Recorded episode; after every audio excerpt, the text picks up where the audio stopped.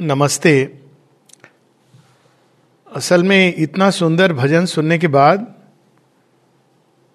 समझ नहीं आता है कि कुछ कहना चाहिए कि नहीं कहना चाहिए क्योंकि माँ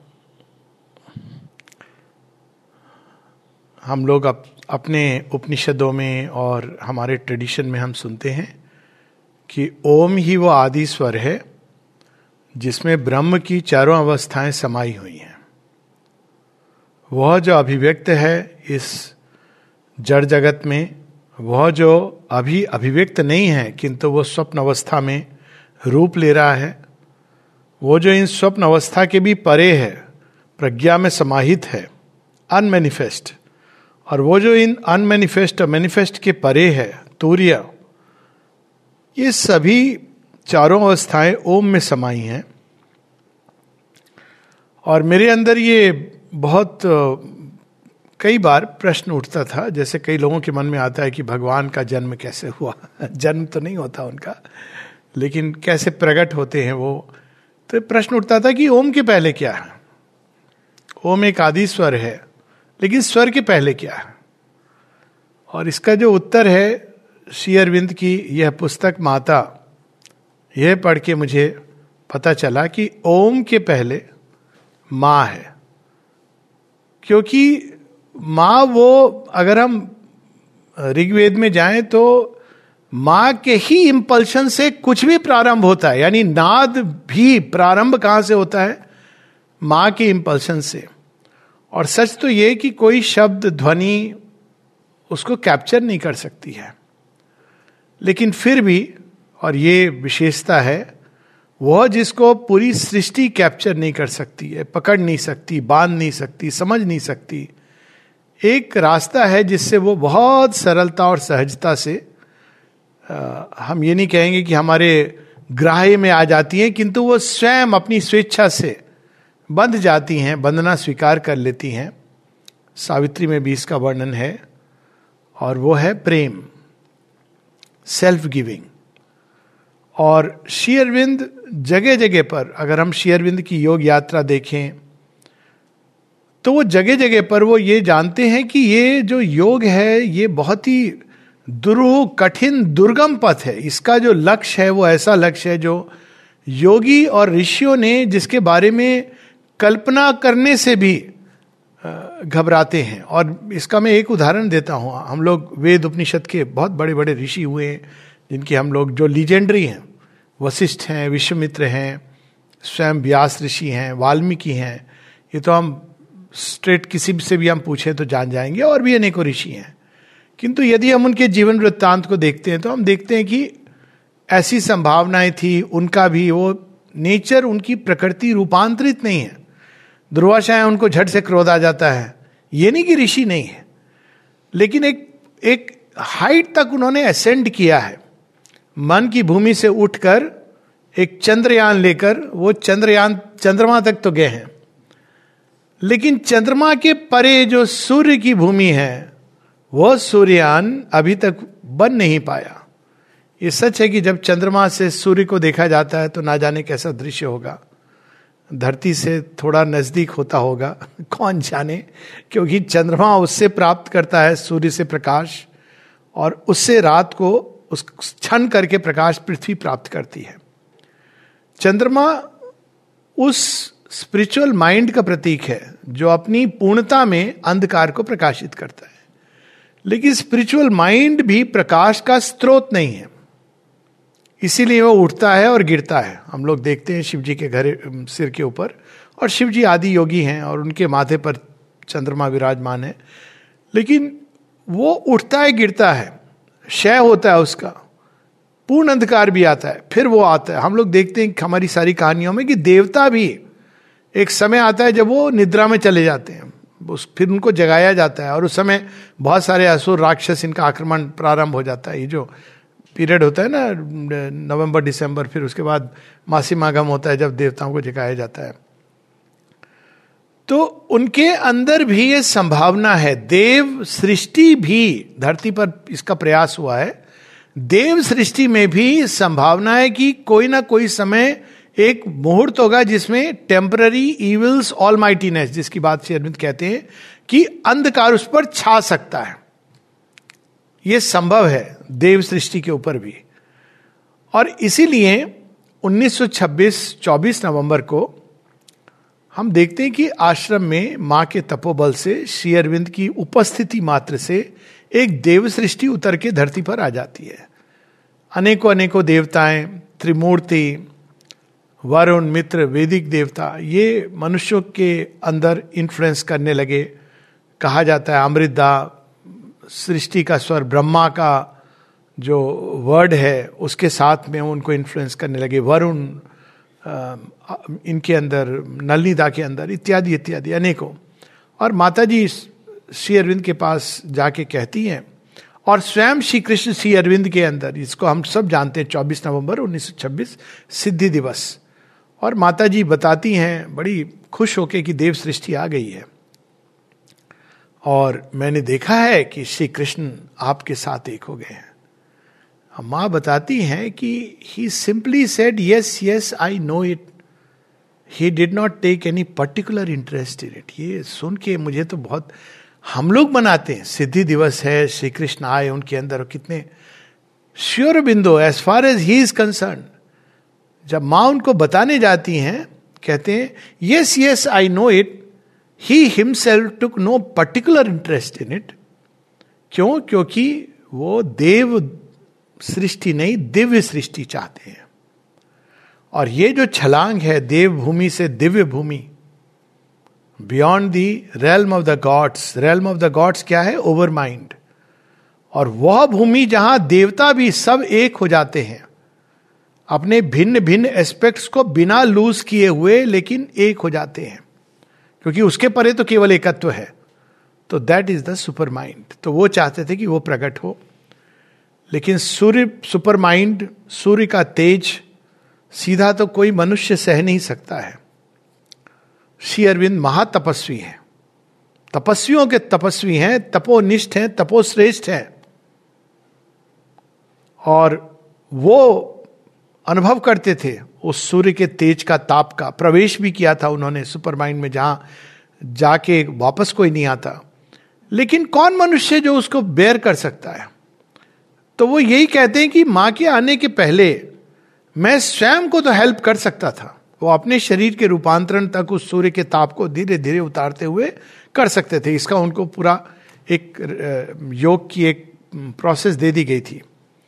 लेकिन वो कहते हैं कि I could not do it for the others क्योंकि दूसरों के लिए वो तपस्या लगभग असाध्य है। लगभग नहीं, असाध्य है। माता पुस्तक में आता है इम्पॉसिबल ऋषियों मुनियों के लिए भी असाध्य है। लेकिन शेरविन तो एक एक व्यक्ति के सुपर सुपरमेंटल इवोल्यूशन की बात नहीं है, और इवोल्यूशन तो एक व्यक्ति का होता भी नहीं है।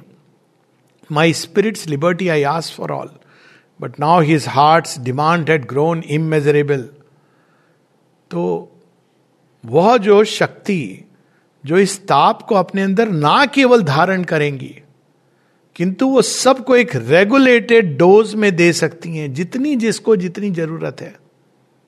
वह माँ है। और ये कैसे? अगर हम इसको अब वापस जाएँ उसमें तो माँ, मात्रा, माता इवन माँ का जो नाम है, मीरा। इसका जो अर्थ है, इसके दो अर्थ होते हैं। एक होता है अनलिमिटेड दूसरा वो लिमिटेड ये दोनों अर्थ में आप यूज़ कर सकते हो ये शब्द को। ये ये ऐसा शब्द है, मेरा जो संस्कृत में भी है, जो अनेकों भाषाओं में आता है जूइश भाषा में है और अरेबिक भाषा में है। कई भाषाओं में ये शब्द आता है। और ये इंटरेस्टिंग बात है कि जब माँ अपने अंतर दर्शन में और अपनी समाधिस्थ अवस्था में जब जाती हैं तो एक बार उनको एक इमोर्टेलिटी का एक एक कप मिलता है। कप नहीं, एक पात्र मिलता है। और उस पात्र में अमृत तत्व के बीज हैं। दी मंत्र ऑफ़ लाइफ। तो वो मैंने संजीवन मंत्र है, लेकिन कौन सा संजीवन मंत्र है जिससे नई सृष्टि तैयार हो सकती है? ये वो वाला संजीवन मंत्र नहीं है जो मृत को केवल मृत संजीवनी ये नई सृष्टि का मंत्र है।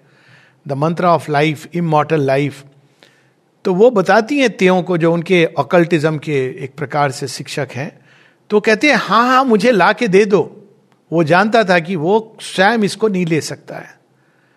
और माँ देखती है कि उस पर उनका नाम लिखा है। इमेजिन संस्कृत में नाम लिखा है, मीरा। और माँ ले तो लेती है अमृत, लेकिन कहती, मैं तुम्हें नहीं दूँगी, तुम इसके अधिकारी नहीं हो। और तब वो क्रोधित होकर, जो कहानी हम सबने शायद सुनी होगी, कि वो माँ को मृत्यु देने के लिए वो उनकी उस डोर को काट देता है, जिससे जुड़ा होता है व्यक्ति जब इस देह को छोड़ता है। योगी तो ये प्रोसेस बहुत रेयर योगीज करते हैं, लेकिन जानते हैं। और जब उसने ऐसा किया तो खुद भी बहुत भयभीत हो गया। और उसने फिर से अपनी शक्ति के द्वारा और सीमा ने अपनी पूरी, पूरे ज्ञान और शक्ति के द्वारा उसको जोड़ दिया और वापस देह में आई। और उस मंत्र को माँ ले जाके श्री अरविंद के पास सौंप देती है। अब वह मंत्र क्या है, हम लोग नहीं जानते। जानने की आवश्यकता भी नहीं है। क्योंकि हम लोगों को जो मंत्र है, जो श्री अरविंद माता जी ने दिया है, वो इस एक शब्द में समाहित है, और वो है माँ। लेकिन माँ कौन है? 1926 में जब ये सब हुआ, माँ ने देव सृष्टि को पूरा वापस समाप्त कर दिया, क्योंकि शेरविंद ने कहा, हमको देव सृष्टि नहीं दिव्य सृष्टि चाहिए। तो वो world of the gods see dissolve within two hours और तैयार हो गई, ठीक है, अब दिव्य सृष्टि के लिए काम करेंगे। और तभी श्री अरविंद ने माँ को यह काम सौंपा कि ये तुम ही कर सकती हो। तो वहाँ से शुरू हुई एक नई यात्रा। पहले आश्रम के अंदर एक लंबी तैयारी जो आसपास डिसाइपल्स थे तो आश्रम का जन्म हुआ उस समय। और उसके साथ में ओवर माइंड क्रिएशन डिजॉल्व हुआ। माँ सामने आई और उसके साथ में एक नई यात्रा प्रारंभ हुई जो अब तक चल रही है। उसका एक पड़ाव था फिफ्थ दिसंबर 1950 जब पहली बार तपस्या के कारण मैटर के अंदर, जड़ तत्व के अंदर अतिमानस शक्ति टच करती है इस जड़ तत्व को, पार्थिव तत्व को, और 111 घंटे तक रहती है।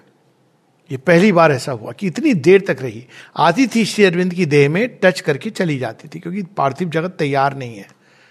मैटर तो वही है, चाहे वो अवतार का हो, ऋषि का हो। तो इसीलिए श्री अरविंद जाते भी हैं कि मैं वहाँ जाके पीछे से तैयार करता हूँ और तुम्हारा शरीर ज़्यादा सक्षम है इसको सहन करने के लिए। You alone can do this yoga of supramental transformation तो माँ को आगे करके हम देखते हैं कि शेयरविंद पीछे चले जाते हैं। तो उसके बाद उसका दूसरा पड़ाव होता है उनतीस फरवरी 1956 जब वो शक्ति पूरी तरह अतिमानसिक शक्ति डायरेक्टली अर्थ के अंदर ना केवल प्रवेश करती है, बल्कि स्थापित हो जाती है। एक तरह से दोनों का काम खत्म हो गया था। कालांतर में अब सुपरामेंटल क्रिएशन आना ही आना था। लेकिन माँ है, करुणामयी है। वो चाहती हैं कि हम जितनी जल्दी हो सके उतना करें। मेरे बच्चों को तकलीफ़ ना हो। और यही सब भाव कहीं ना कहीं दिव्य भाव के रूप में उमड़ घुमड़ रहे थे करुणा में पुरुष के रूप में। क्योंकि शेयरविंद को अगर मैं एक शब्द में कहूँ तो करुणा, अपार करुणा। इतनी तपस्या, इतना त्याग केवल इसके लिए कि हम सब का कल्याण हो, किसी व्यक्तिगत अभीष्ट की प्राप्ति के लिए नहीं। और श्री माँ जिनका प्रेम तो वो श्री माँ के प्रेम को सामने कर देते हैं। और जब ये नया अध्याय शुरू होता है, लोग श्री अरविंद को तो जानते थे, कई लोग जानते थे, रिवोल्यूशनरी के रूप में जानते थे। और फिर माता जी आती हैं बाद में 1914 तो थोड़ा बहुत अच्छा कोई यूरोप के साधक आए हैं।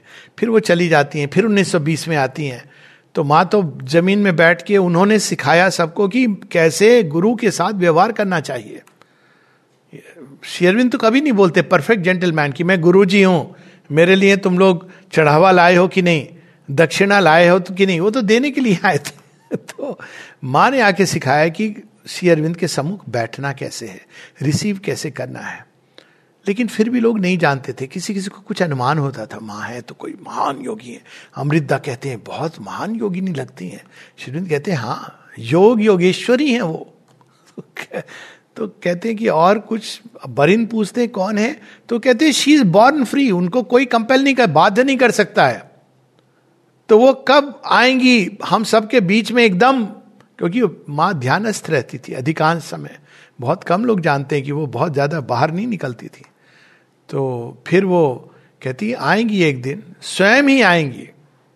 जब वो अंदर से उनको ही, अपने ही अंदर ये स्पष्ट होगा कि उनको दिव्य कर्म के लिए और दिव्य प्रेम के वशीभूत होकर वो सामने आएँगी।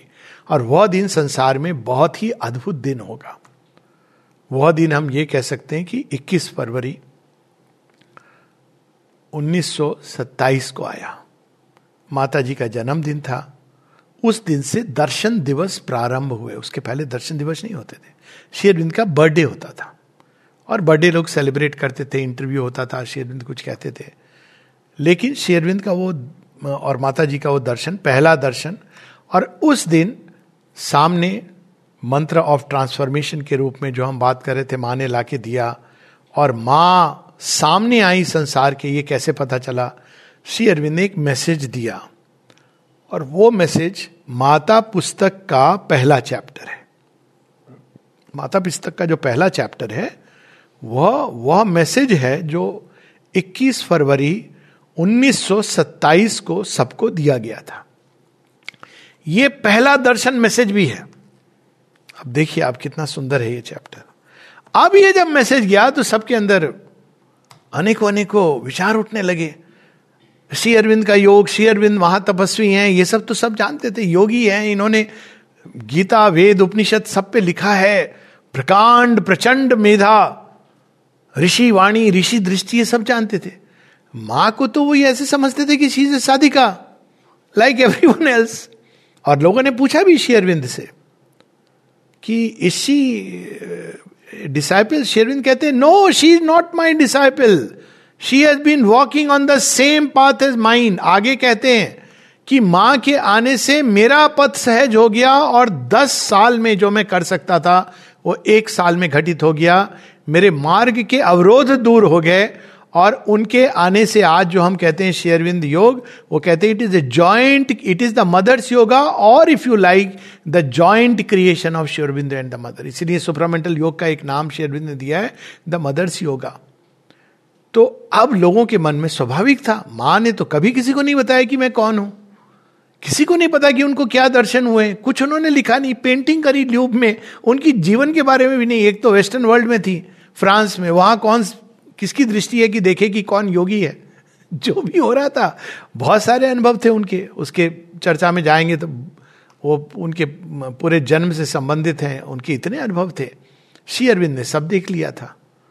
और वो सारे अनुभव कुछ हद तक प्रेयर्स एंड मेडिटेशन पढ़ के अंदाज़ा लगता है, उनकी जीवनी है।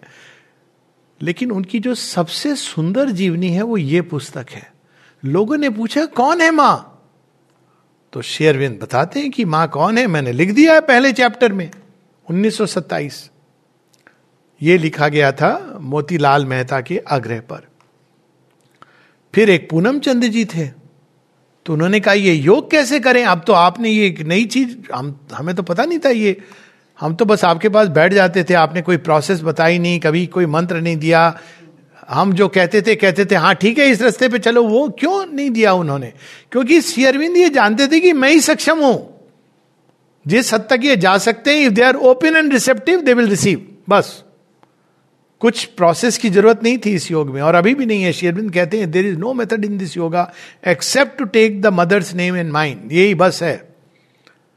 तो अब लोगों ने पूछा कि, लेकिन आप कुछ तो बताइए, हम करें क्या?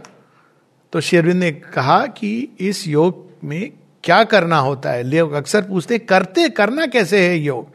लाइव डिवाइन पढ़ लेते हैं, कहते हैं, उसमें ये नहीं लिखा है कि ये योग कैसे करते हैं। हाँ बिल्कुल सही बात है, नहीं लिखा है उसमें।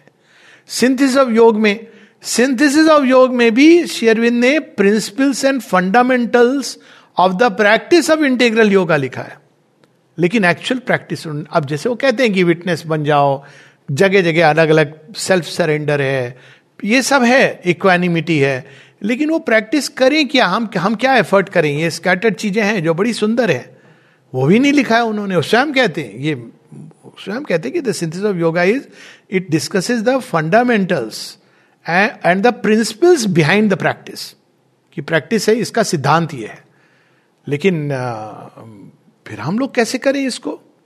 तो वहाँ पर वो बताते हैं सेकेंड चैप्टर में the triple effort of this yoga इस साधना को कैसे किया जाता है? ये साधना एक साइकोलॉजिकल प्रोसेस है, जिसमें एस्पिरेशन अभीपसा रिजेक्शन यानी त्याग, जो सन्यास नहीं है, त्याग है। अंदर से जो आप वृत्तियों को निकालते हो। अब त्याग और सन्यास में मूल अंतर यह है कि सन्यास बाहरी चीज़ है, जब हम बाहर से किसी चीज़ को छोड़ते हैं। आज से हम केवल सफ़ेद कपड़ा पहनेंगे या गेरुआ कपड़ा पहनेंगे। हम ये खाना नहीं खाएँगे, हम वह नहीं जाएँगे। तो वो होता है सन्यास। हम इससे नहीं मिलेंगे, उससे नहीं मिलेंगे। वो होता है सन्यास। हम शहर में नहीं रहेंगे, हम हिमालय में गुफा नंबर सत्रह में जाके रहने लगेंगे। ये होता है सन्यास। और त्याग क्या होता है?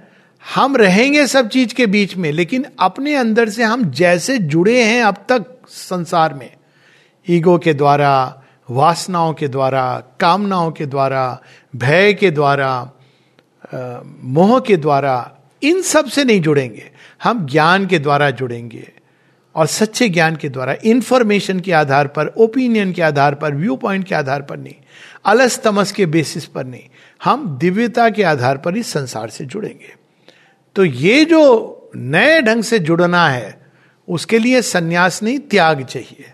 त्याग एक आंतरिक त्याग है। इसकी बात श्री कृष्ण भी गीता में करते हैं, लेकिन वो उस लेवल तक नहीं ले जाते हैं जहाँ श्री अरविंद ले जाते हैं। गीता में मूलतः डिज़ायर सेल्फ उसमें भी श्री कृष्ण कंसेशन दे देते हैं। कहते हैं, धर्म सम्मत डिज़ायर जो है वो ठीक है। वो उस समय वो रूपांतरण की बात नहीं थी। श्री कृष्ण जानते हैं कि ये तो समय की लेकिन यहाँ पर शेरविंद वो कंप्लीट त्याग की बात करते हैं। लेकिन वो रिनंसिएशन वर्ड नहीं यूज़ करते क्योंकि जो रिनंसिएशन का त्याग है और जो रिजेक्शन है, इन दोनों में एक मूल अंतर है। त्याग एक ऐसी प्रक्रिया है जहाँ कोई चीज़, कोई किसी वृत्ति को आप छोड़ देते हो। रिजेक्शन में आप बहुत एक्टिवली डायनामिकली उसको अपने से दूर करते हो, अंदर से। तो एक बहुत डायनामिक प्रोसेस है। माता जी ने इसको सरल बना दिया। क्योंकि कई लोगों को ये पार्ट सबसे कठिन लगता है इंटेग्रल योग का माँ कहती है offer it to the divine with an aspiration for the light तो रिजेक्शन को volume ten thoughts and aphorism उसमें माँ कहती हैं कि बेटर देन रिजेक्शन आप ऑफ़र करो लाइट को विद एन एस्पिरेशन की ये बदले। दैट इज़ द प्रोसेस क्योंकि रिजेक्शन होलसेल कर देना, इसके लिए महत संकल्प चाहिए। तो ये पहला हुआ अभिप्सा, दूसरा रिजेक्शन और तीसरा हुआ सरेंडर समर्पण। किसको? डिवाइन मदर को, और किसी को नहीं। और समर्पण इन तीनों में जब शेरविंद से पूछा गया, इसमें भी यही आशय आता है, यदि एक ही हम कर सकते हैं प्रभु तो समर्पण। तो ये उन्होंने सेकंड चैप्टर में इस योग की पद्धति बता देते हैं। तब ये तो रास्ता बड़ा लंबा है। अनेकों कठिनाइयाँ आ सकती हैं। चैलेंजिंग पथ है। पथ की प्रोसेस बड़ी सिंपल है। सिंपल क्या है? मा मा मा मा मा। इससे सिंपल क्या होगा? लेकिन इसका क्या मतलब हुआ? श्री कृष्ण के शरणागति थे अर्जुन, लेकिन अभिमन्यु का भी वध होता है। और कई पांडवों में बहुत कुछ होता है। तो जब हम मामा करते जाते हैं, इसका मतलब ये नहीं कि मेरा बच्चा पक्का हंड्रेड परसेंट ग्रेजुएशन में फ़र्स्ट क्लास फ़र्स्ट आ जाएगा। कोरोना मेरे फट से ठीक हो जाएगा। मेरे परिवार परिवार के भी जो परिवार हैं, सगे संबंधी, उन सब के लिए हमारी, उसमें भी हमको जो लगता है अच्छा उस हिसाब से होगा। ये सब हम लोग कि हम तो माँ को प्रे कर रहे हैं, बस हमारा सब अच्छा होगा। तो ऐसा नहीं है। ये साधना सबकी इंडिविजुअल होती है। ये ऐसे नहीं होता कि सब परिवार बैग एंड बैगेज हम चले। पौंडीचेरी के लिए आ सकते हैं, लेकिन आप किसी को फोर्स करेंगे कि अब हम पौंडीचेरी आ गए चलो, सब लोग उठ करके सुबह सुबह चलो वहाँ पर, वहाँ जाके आप माथा रख देंगे समाधि के ऊपर, ज़बरदस्ती डाइनिंग रूम खिला देंगे। खा तो लेगा, अंदर से नहीं उसका मन कर रहा है। तो ये तो आपकी अंदर की प्रोसेस है, इसको आप पुश नहीं कर सकते हैं। तो इसमें शेरविंद कहते हैं कि ये जो लोग इस पथ पे जा रहे हैं, उनके लिए। उनका पथ क्या है? पहले वो बताते हैं टू वॉक थ्रू लाइफ ये पथ जीवन को छोड़ के भाग जाने का पथ नहीं है। तो जब जीवन पे जाएँगे तो किसी भी जीवन में, योग के जीवन में क्या, साधारण जीवन में अनेकों कठिनाइयाँ आती हैं चैलेंजेस आते हैं। तो कहते हैं to walk through life armoured against all fear peril and disaster भय अनेकों प्रकार के खतरे और डिजास्टर तक, यानी जहाँ पूरा सब कुछ नष्ट होने की संभावना है, सर्वनाश, विनाश की संभावना है only two things I needed not doctor's number for God sake not police person number not वकील का number not a politician's number लोग कितना, मुझे तो कई बार लगता है हम उन पॉलिटिशियन को जानते हैं। अरे, आप इतने साल से इस पथ पर चले हो। अभी भी आप इसमें हो कि हम इतने बड़े पॉलिटिशियन को जानते हैं। हम उसको जानते हैं, हम इसको जानते हैं। इसमें तो हमको केवल दो दो चीज़ें जाननी है। निरोधा ने पूछा था, क्या जानना है इस योग में? आप कुछ बताइए हमको, बस दो चीज़ें बताइए जो हमको जाननी है। तो शेरविंद ने कहा all that you need to know is there is a soul within in grace about अंदर में तुम्हारी अंतरात्मा है और ऊपर कृपा है, और कुछ जानने की ज़रूरत नहीं है। अच्छा सच में इतने ही काफ़ी है? शेरविंद कहते हैं हाँ यहाँ कहते हैं only two things are needed और ये दोनों साथ साथ चलती है। मतलब अगर एक है तो दूसरी बढ़ती है और दूसरी है तो पहली वाली ज़्यादा स्पष्ट रूप में सामने आती है। तो वॉट आर दो टू थिंग्स पहला the grace of the divine mother पहला, उसके बिना ये योग असंभव है। लेकिन अब ग्रेस तो सबके साथ है तो इसमें कौन सी नई बात है?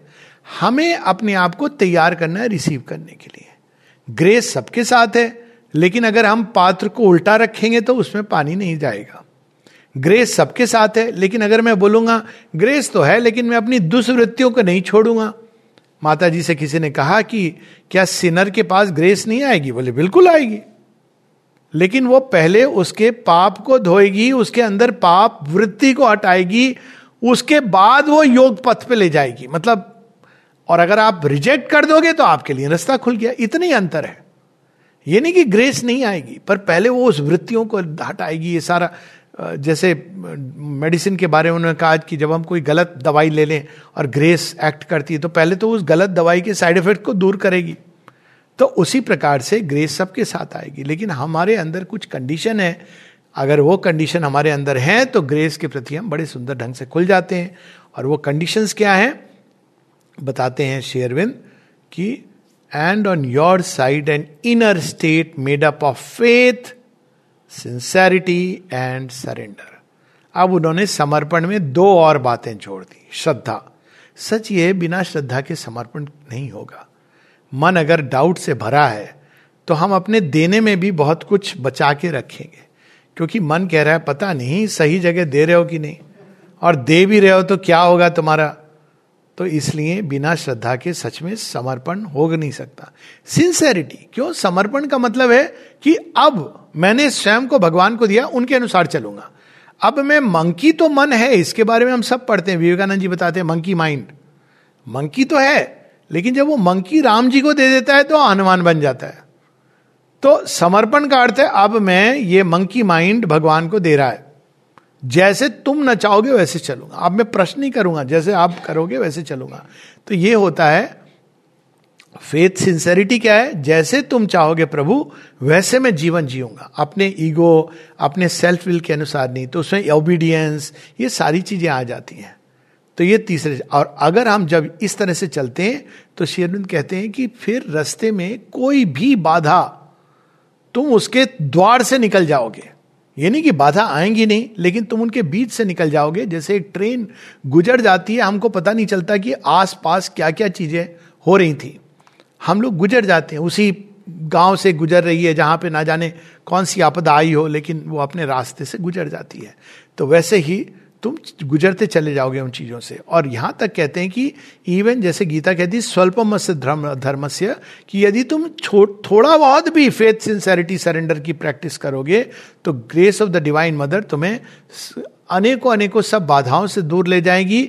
फिर आगे बताते हैं कि ना केवल इस जगत की, बल्कि अन्य जगतों की जिनको हम देखते नहीं तो कृपया करके होस्टाइल फोर्स एडवर्स फोर्स इस पे कंसेंट्रेशन बंद करें, केवल माँ पे कंसेंट्रेशन करें। कुछ लोग बहुत ज़्यादा होस्टाइल फोर्स यहाँ, वहाँ, हर जगह देखने लगते हैं। हाँ हैं, लेकिन हमारा फोकस मदर पे होना है। जैसे प्रहलाद ये नहीं बोलते थे ओ माय गॉड मैं हरण कश्यप के राज में रह रहा हूँ। वो क्या करते थे? हरी हरी हरी हरी। विभीषण ये नहीं कहते थे। विभीषण ने कैसे समझाते वो जब अनुमान कहते, कैसे रहते हो? यहाँ कहते हैं, देख लो, मैं क्या बताऊँ? जैसे जीव रहती है, बत्तीस दांत के बीच में वैसे रहता हूँ। और बस राम राम राम करते हुए राम की शरण में चले गए।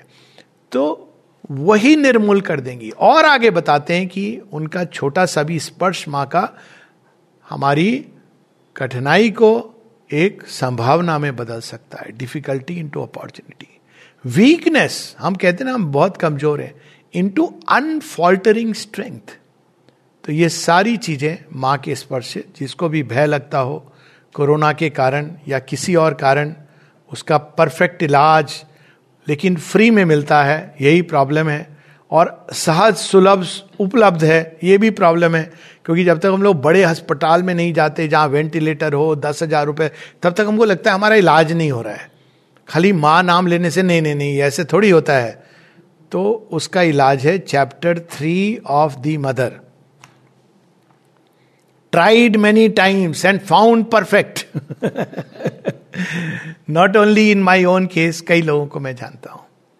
फिर उसके बाद, वैसे मैं ऐसे लोगों को जानता हूँ जो इस पुस्तक को केवल अपने हृदय पर रख के किस किस चीज़ से पार हो जाते हैं। और छोटी सी पुस्तक है इजी टू कैरी अच्छा फिर आता है, अब पूनम चंद जी ने, वो बाहर कलेक्ट करते थे, पैसे के धन चाहिए, धन माँ के काम के लिए चाहिए। अब ये तो पहले तीन चैप्टर माँ के बारे में हो गए। लेकिन माँ के काम के लिए लोगों को धन चाहिए तो धन हम कैसे लें? तो बताते तुम जब धन ले रहे हो तो तुम ये मत सोचो कि तुम बड़े हिचकिचाते हुए वो विचारों का कुछ ले रहे हो। धन होता ही भगवान का है। ये तो जो है, उनको पता नहीं है कि ये भगवान ने दिया है। तो जब भगवान के कार्य के लिए हम धन मांगते हैं तो वास्तव में हम क्या मांग रहे हैं? हम उनको जिसने दिया है उसी के कार्य के लिए। तो हम वास्तव में उसको इस यज्ञ से जोड़ रहे हैं, क्योंकि ऐसे लोग हैं जो धन कमाने में लगे रहते हैं, उनके पास किसी और चीज़ के लिए समय होता नहीं है। और क्योंकि बुद्धि बहुत स्थूल हो जाती है, ज़्यादातर, हर किसी की नहीं तो वो सूक्ष्म चीज़ों को ग्रहण करना उनके लिए कठिन होता है। लेकिन वो द्रव्य यज्ञ कर सकते हैं। वो धन के द्वारा भी यज्ञ में जुड़ सकते हैं और उनका भी कल्याण, जैसे यज्ञ का भाग सबको मिलता है। तो कहते हैं उनके लिए इट इज़ यूजफुल, बेनिफिशियल, यदि वो धन के द्वारा कंट्रीब्यूट करते हैं और वहाँ पे वो बताते हैं कि धन क्या है? धन किसी का होता नहीं और वास्तव में कोई भी चीज़ किसी की नहीं होती। ये तो मूर्खता है, कोई समझता है कि मेरा है। तो ये होता भगवान का है, तुमको दिया है, ट्रस्टी हो, सही उपयोग करो, कोर्ट केसेस में वेस्ट मत करो, बाकी चीज़ों में वेस्ट मत करो, सही चीज़ों में उपयोग करो। तो जब सही चीज़ों में तुम धन का उपयोग करते हो, अपने बारे में तुम कर तो वो धन बढ़ेगा, अपने आप बढ़ेगा। और नहीं करोगे तो चला जाएगा, दूसरे हाथों में चला जाएगा, जहाँ उसकी कदर है राइट यूज़ है। तो वो ये मतलब खासकर आश्रम के पॉइंट ऑफ़ व्यू से, हम जो साधक हैं, हमको धन को कैसे यूज़ करना है? तो ये चैप्टर फोर अब हुआ कि अब इस योग में कौन सी चीज़ सबसे इंपॉर्टेंट है? कर्म। कर्म प्रधान योग है। तो कर्म प्रधान योग का अर्थ यह है कि इस योग में ये केवल ध्यान का योग नहीं है। वैसे ये केवल कर्म का भी योग नहीं है। लेकिन यदि ध्यान, भक्ति और कर्म, यानी ज्ञान, भक्ति, कर्म इन तीनों में एक चीज़ प्रधान है इस योग में तो कर्म है। शेरविंद से किसी ने पूछा, चिट्ठी लिख के, मैं आ रहा हूँ पांडिचेरी में, माँ से मंत्र लेना चाहता हूँ। शेरविंद ने कहा, माँ मंत्र नहीं देती हैं, काम देती है। ये कौन से गुरु जी जो काम देते हैं? क्या काम देती मालूम नहीं। मैं तो बहुत पढ़ा लिखा हूँ तो मैंने तो पीएचडी की हुई है, वहाँ बाहर लोग कई बार पूछते हैं बायोडेटा दे के आश्रम में मैं ये काम, क्या पढ़ाई लिखाई किया है? अरे भाई ये ये सब यहाँ नहीं चलता है। अब वो बताना बड़ा मुश्किल होता है। मतलब एक व्यक्ति थे जो बड़े प्रोफेसर ऑफ़ इकोनॉमिक्स जिनको डाइनिंग रूम वेद प्रकाश जी, सब लोग जानते होंगे। उनको तो डाइनिंग रूम का इंचार्ज बनाया तो लोग बोलते थे, अरे, आप इतने बड़े प्रोफेसर ऑफ़ इकोनॉमिक्स आपको ये काम क्यों दिया? माँ से भूल होगी। बोली, नहीं, मेरे लिए जो आवश्यक है, वो सही काम दिया उन्होंने। फिर उसी प्रकार से वो आए थे अपने सुना है मैंने किरीट जोशी के बारे में कि वो आ, वो लाइब्रेरी में किताबें क्लीन करते थे तो अब ये देखिए अब आईएस कितने पढ़े लिखे प्रकांड पंडित इसमें कोई दो राय नहीं है। लेकिन लाइब्रेरी में किताबों को क्लीन करना। अब यही चीज़ है कि ये ऋषभ चंद जी वो जैन है किसी को मारेंगे नहीं उनको काम दिया खटिए के अंदर से खटमल को मारो। अब क्या हो रहा है इन काम में? रविंद्र जी एग डिस्ट्रीब्यूशन शुद्ध शाकाहारी। अब क्या हो रहा है? माँ क्या कर रही है? हमारी उन धारणाओं को तोड़ रही है प्लास्टिसिटी ला रही है। यही चीज़ श्री अरविंद चैप्टर सिक्स में बताते हैं three things you need consciousness कोई काम कर रहे हो तो क्यों कर रहे हो? हम लोग चैप्टर सिक्स में प्रवेश कर लेते हैं, क्योंकि इसमें जो पाँच में कर्मयोग है, वो गीता का कर्मयोग नहीं, उससे आगे का है। गीता के कर्मयोग में सोल की लिबरेशन है। यहाँ प्रकृति को चैनल बनना है भगवान का। आपके मन, प्राण, शरीर, वाणी, देह, सारे कर्म को एक प्योर एंड परफेक्ट चैनल बनना है। तो it goes beyond the karmayoga of the Gita. It is not the same thing तो इसके लिए इसमें जो प्रोसेस है वो चैप्टर फाइव में बताइए चैप्टर सिक्स में माँ कौन है? उनके चतुस्वरूप जो पहले, जैसे कहते हैं ना, आप जाएँगे सीधा प्राइम मिनिस्टर से मिलने हैं तो ऐसे थोड़ी रास्ते में आपको शरबत पिलाया जाएगा, देखा जाएगा, आप कितने, हनुमान जी जा रहे हैं, लंका काम करके आएँगे वापस राम जी के पास। तो ऐसे थोड़ी सुरसा कहती है देखूँ तो जरा टेस्ट करके तुम तैयार हो कि नहीं? सुरसा नाम राक्षसी का लेकिन वो देवी थी उन्होंने राक्षसी का रूप धारण किया था। तो इस प्रकार से ये चार महादेवियाँ होती वो टेस्ट नहीं करती हमको। Four guardians of the sun इसकी बात आ, आ, हमारे वेदों में भी आती है।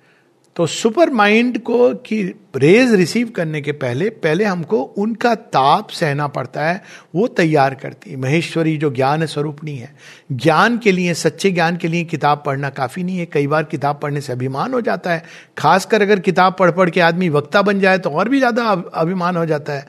तो, तो सच्चा ज्ञान कहा है? महेश्वरी बताती है शांत शांत, निर्मल, विशाल, अनंत आकाश में। पार्थिव जगत, पार्थिव मन से बहुत ऊपर करुणामय दृष्टि डाले हुए। बिना करुणा के ज्ञान होता है क्या? करुणा से भरी हुई वरद हस्त उठाए, वो सारी सृष्टि को देख रही है। ये महेश्वरी तो उनकी पूजा हम कैसे करें? ऐसे करें। जब हमारे अंदर समता का अभ्यास करते हैं, पार्थिव जगत की मन की जो ओपिनियंस है व्यू पॉइंट्स है, उसमें ना उलझ के एक उठ के चीज़ों को देखने की चेष्टा करते हैं। जब हम अपने अंदर प्योरिटी लाने की कोशिश करते हैं, तब महेश्वरी का स्वरूप प्रकट होता है। लेकिन महाकाली भी चाहिए। महाकाली क्यों? कुछ बाधाएँ तो ऐसी महेश्वरी हमको दिखाती हैं कि ये बाधा है। दूर नहीं हो रही। महेश्वरी अपनी व्हाइट लाइट से उसको प्योरीफाई कर रही है, लेकिन हम छुपा दे रहे हैं। जैसे हम देखते हैं ना, वेदों में वो, वला नाम का एक असुर है, वो छिप जाता है बिल में। आप सांप को मारने गए आपके घर में ही देखिए, सांप निकला, आप मारने गए, घर में एक बिल था जिसमें घुस गया, अब आपकी क्या दुर्दशा होगी? अब देख चुके हम लोग, ऐसे हुआ है, अब गाँव में तो ऐसे घर होते थे, नाली होती थी, अब आप नाली को ब्लॉक भी नहीं कर सकते। कब तक आप ब्लॉक करेंगे? क्योंकि अब वो नाली बनी है प्रवाह के लिए तो बड़ी भयानक तरीका है। तो अब जब ऐसी बाधाएँ होती हैं, जो महेश्वरी की दृष्टि और प्रकाश से छिप जाती है अंदर में। तो अब कौन है जो उनके दुर्ग से उनको गढ़ में जाके चीर के निकाल सकती है? देखिए, दुर्गा अंदर तक नहीं प्रवेश करती, भगा देती है उनको। दुर्गा को देखिए, काँप के अपने ग्राउंड में बुलाती है दुर्गा। महिषासुर को बोलो, आ जाए मेरे पास। अपने ग्राउंड पे लड़ती हैं। काली क्या करती है? उनके ग्राउंड में चली जाती है। इसीलिए वो गौरी से काली बन जाती है। और वहाँ जाके वो असुर राक्षस सबका जो विनाश करती हैं। तो क्या करती है वो? वो बाधाएँ जो अवचेतन के कारण जन्मों से वो निर्मूल कर देती हैं within few moments in short span तो वो महाकाली है। लेकिन उनको क्या चाहिए? स्ट्रेट फॉरवर्डनेस आप ये नहीं, माँ, मैं तो बहुत अच्छा हूँ, देखो मेरा पड़ोसी खराब है। महाकाली कहेंगी, देख, मैं तेरे अंदर आई तो पहले तेरे ही विनाश होगा। अभी महेश्वरी तुझे ट्रेन करेंगी। उसके बाद पहले तू देखेगा कि बुरा जो देखन मैं चला, मुझसे बुरा ना कोई फिर उसके बाद जब महाकाली ने वो कूद पड़ी रन में आगे, नेतृत्व तो हमारा वे करे। तब आप जब तैयार हो उनकी, तब आती महालक्ष्मी। नहीं तो शर्मा के सकुचाई हुई इम्पोज नहीं करती, बैठी हैं। वो ज़बरदस्ती नहीं आएँगी घर के अंदर प्रवेश। वो आ रही आपको पता चला, आपको दौड़ के जाना, अरे, महालक्ष्मी महालक्ष्मी, माँ, आओ आओ आओ। शी विल नॉट कम, कि अपने आप आ जाएँगी। महाकाली आ गई तो आ गई। लेकिन महालक्ष्मी को वेलकम करना पड़ता है। उसके लिए आपको मालिन्य त्यजना होता है, घर को साफ़ सफ़ाई करना पड़ता है। उसके बाद महालक्ष्मी आती है। तो महालक्ष्मी जब आती है तो हृदय आनंद से भर जाता है। सब कुछ सामंजस्यपूर्ण हो जाता है, सौंदर्य से भर जाता है। तो आपको पूरे सब चीज़ों में सौंदर्य सामंजस्य सौंदर्य सामंजस्य ब्यूटी एंड हारमोनी अंदर भी, बाहर भी उनका स्वागत करना है ना उनको आप स्वागत करके उनको बुलाया जाता है। इसीलिए जब हमारे सनातन धर्म में क्या होता था, जब ना, शादी करके जब घर में बहू आती थी तो क्या कहते थे, लक्ष्मी आ रही है तो स्वागत किया जाता था, है ना? स्वागत करते थे हम लोग आने के लिए, क्योंकि लक्ष्मी जी को स्वागत, काली जी नहीं अनाउंस्ड आती हैं आती हैं, उसके बाद आप ये नहीं कि मैं तो इसका मालिक हूँ, मालिक है तू अच्छा ले तेरा मुंड, चामुंड। लक्ष्मी जी को बहुत प्यार से आप बुलाते हो। सौंदर्य के साथ। तो वो अपने अंदर में, अब एक देखिए, सृष्टि तैयार करनी शुरू हो गई। बड़े सुंदर ढंग से वो अंदर में। अब उस सृष्टि में उन्होंने रंग भर दिए, सौंदर्य भर दिया। अब बचा क्या? माइन्यूट डिटेल्स छोटी छोटी आर्ट में। आपके बहुत सारे छोटे छोटे डिफेक्ट्स हैं जो आपको भी पता नहीं है। लक्ष्मी जी कहती हैं, ठीक है बाय एंड लार्ज ठीक बन गया। घड़ा बन गया अच्छा सा। अब उसमें नक्काशी जो करने का काम है, गहने को जड़ना ये काम महासरस्वती करती है। परफेक्ट परफेक्शन ये जो एज है, वो महासरस्वती की एज है। तो अल्टीमेटली वो परफेक्ट परफेक्शन केवल महासरस्वती करती हैं। जब तीनों देवियाँ कर लेती हैं, तब महासरस्वती आती हैं, कहती देखो, ये तुम्हारी वाणी में यहाँ भाषा यहाँ अशुद्ध थी। ये तुम्हारे कर में ये जेस्चर तुम्हारा उचित नहीं था।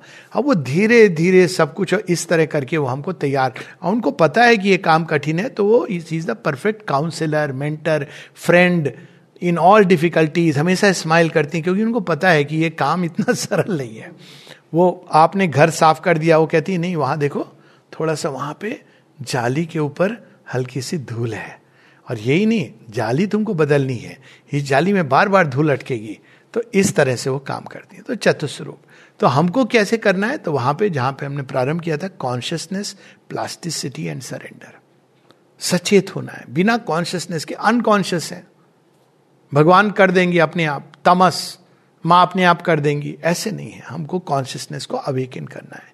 चेतना को हर चीज़ में जगानी है। हर कर्म में। कोई भी कर्म करे, हमको पता होना चाहिए क्यों कर रहे हैं। एक्सप्लेनेशन जस्टिफिकेशन नहीं देना है। अगर कोई चीज़ है तो हमको कहनी है अपने आप से और माता जी को कि ये माँ मेरे अंदर ये आकर्षण हो रहा है। आप इसको ठीक करो। ये नहीं कि नहीं नहीं नहीं, मैं तो बहुत अच्छा हूँ। तो कॉन्शियसनेस दूसरा प्लास्टिसिटी प्लास्टिसिटी क्या है? भगवान किधर ले जाएँगे, कैसे ले जाएँगे, आज ये काम देंगे, कल ले लेंगे, ये उनका काम है, वो देंगे, लेंगे, जिस अवस्था में रखेंगे, हर अवस्था में तैयार तो प्लास्टिसिटी तीसरा है सरेंडर ये तीन चीज़ें ज़रूरी हैं, और जब ये सब शेप कर देती हैं वेसल को, तब डिवाइन मदर का डायरेक्ट एक्शन शुरू होता है।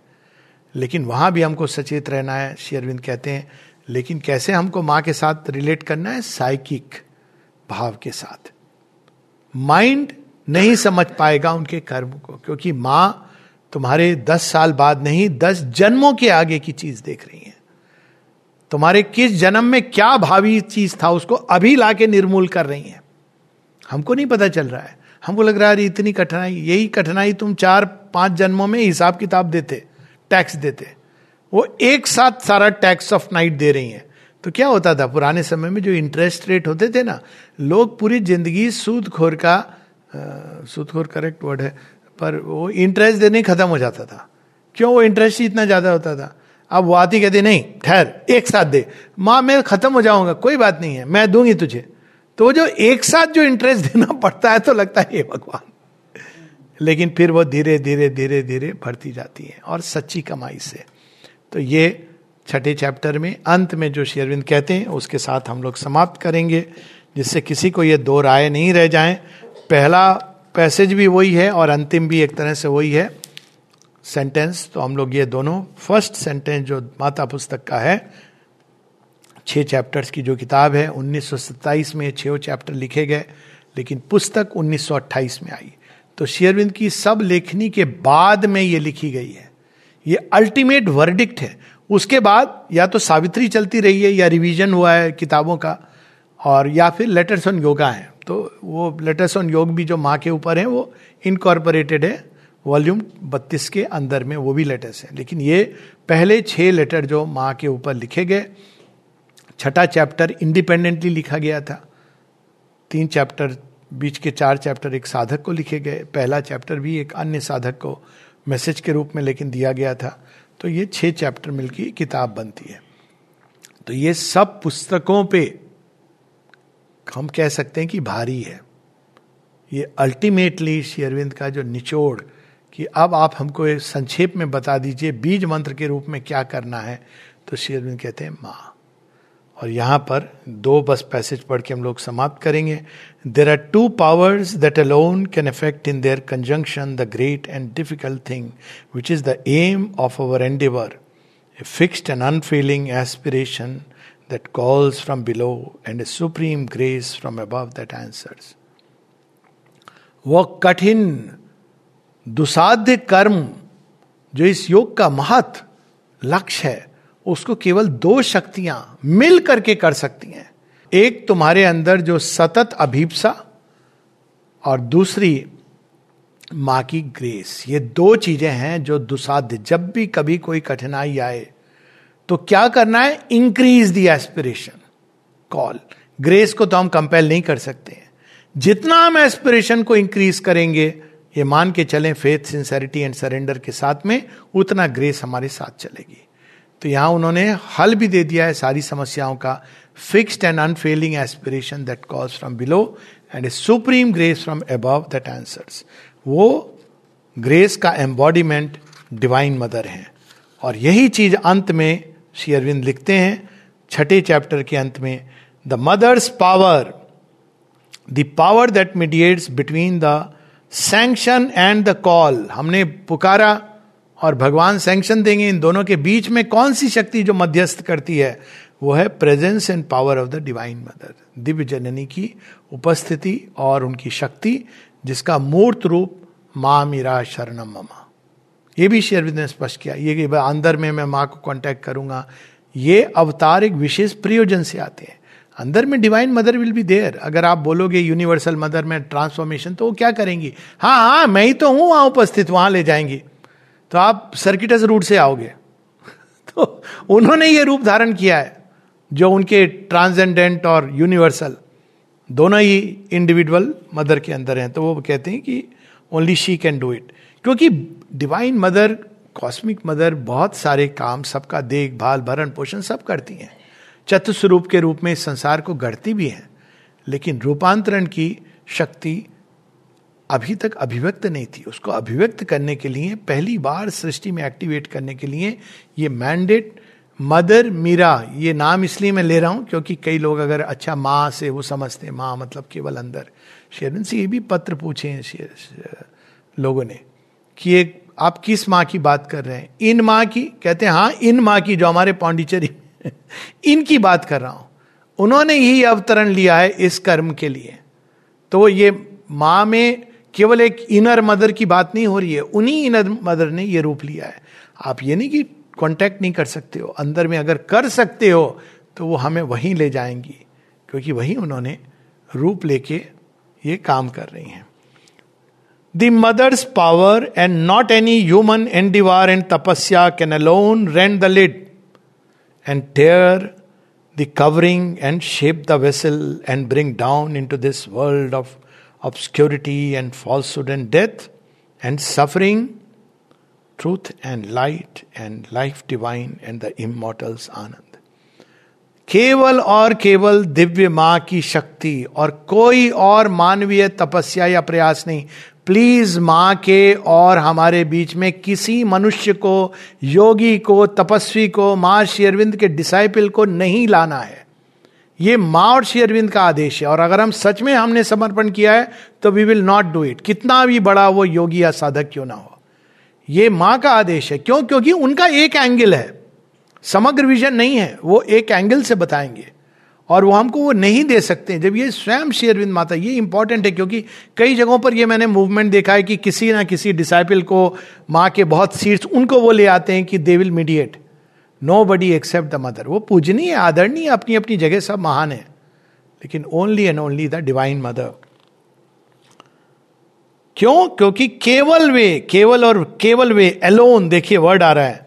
Rend the veil rend the lid एक लिड है। जो हमको लोक अलोक से बीच में एक लिड है इंटेलेक्ट का बड़ा कठोर लिड है, और हमने उसको बड़ा और कठोर बनाया हुआ है डाउट से इससे। तो उनकी ही शक्ति उसको तोड़ सकती है rend the lid and tear the covering और कवरिंग क्या है? अज्ञान की कवरिंग कवरिंग है। उसको डिवाइन मदर भीतर से तोड़ सकती है, और ऊपर से उसको चूर चूर कर सकती हैं। सब बाधाओं को निर्मूल कर सकती हैं। एंड शेप द वेसल और फिर ये मानवीय देह, मन, प्राण, आधार को गढ़ सकती हैं। और क्या कर सकती हैं? और इसके द्वारा इस जगत में जो अज्ञान, अचित, मिथ्यात्व, मृत्यु, पीड़ा से बना है, उसके अंदर वे सत्य, प्रकाश, दिव्य जीवन और अमृतत्व का आनंद स्थापित कर सकती है। जय माँ।